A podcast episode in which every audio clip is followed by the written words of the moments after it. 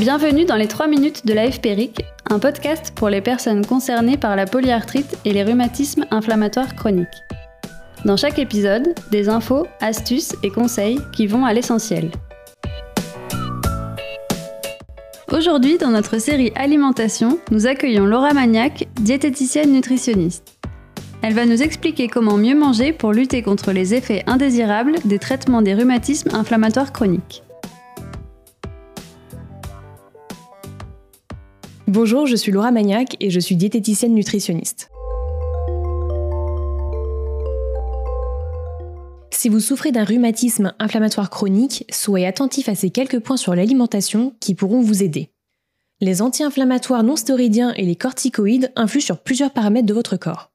Ils peuvent augmenter votre appétit. Pour éviter les grignotages, conservez vos trois repas par jour équilibrés et variés. Ils peuvent aussi perturber votre glycémie alors évitez de manger des produits très sucrés dans l'après-midi, comme les jus de fruits, les sucreries, les bonbons, les biscuits, de façon isolée des repas qui provoqueraient un pic de glycémie. Ils peuvent engendrer une rétention hydrosodée, mais également une fuite de potassium qui entraînera des crampes. Si vous consommez plus de 15 mg par jour de médicaments, faites-vous supplémenter en potassium par votre médecin. Ils peuvent aussi engendrer une perte de masse musculaire, alors assurez-vous d'avoir une activité physique journalière. Il majore aussi le risque de maladies cardiovasculaires. Alors choisissez les bons lipides en diminuant les acides gras saturés tels que le beurre, la crème fraîche et la charcuterie et privilégiez les acides gras insaturés tels que l'huile d'olive, de noix ou de colza. Et bien sûr, limitez votre consommation de sel. Les AINS et les corticoïdes peuvent aussi favoriser l'ostéoporose. Vous pouvez agir en consommant des produits laitiers sources de calcium comme les laitages, les fromages, de l'eau riche en calcium comme Épar, Courmayeur ou Contrex.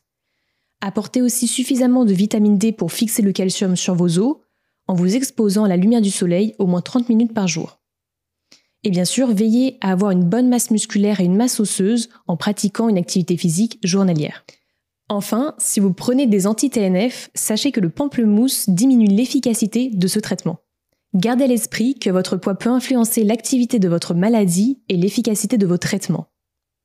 Essayez de garder un poids de forme et si nécessaire, faites-vous accompagner d'un diététicien ou d'un nutritionniste.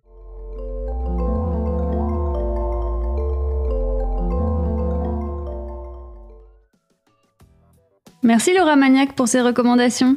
Pour en savoir plus, rendez-vous dans le descriptif de l'épisode. Ça vous a plu? N'hésitez pas à vous abonner, liker et partager nos émissions.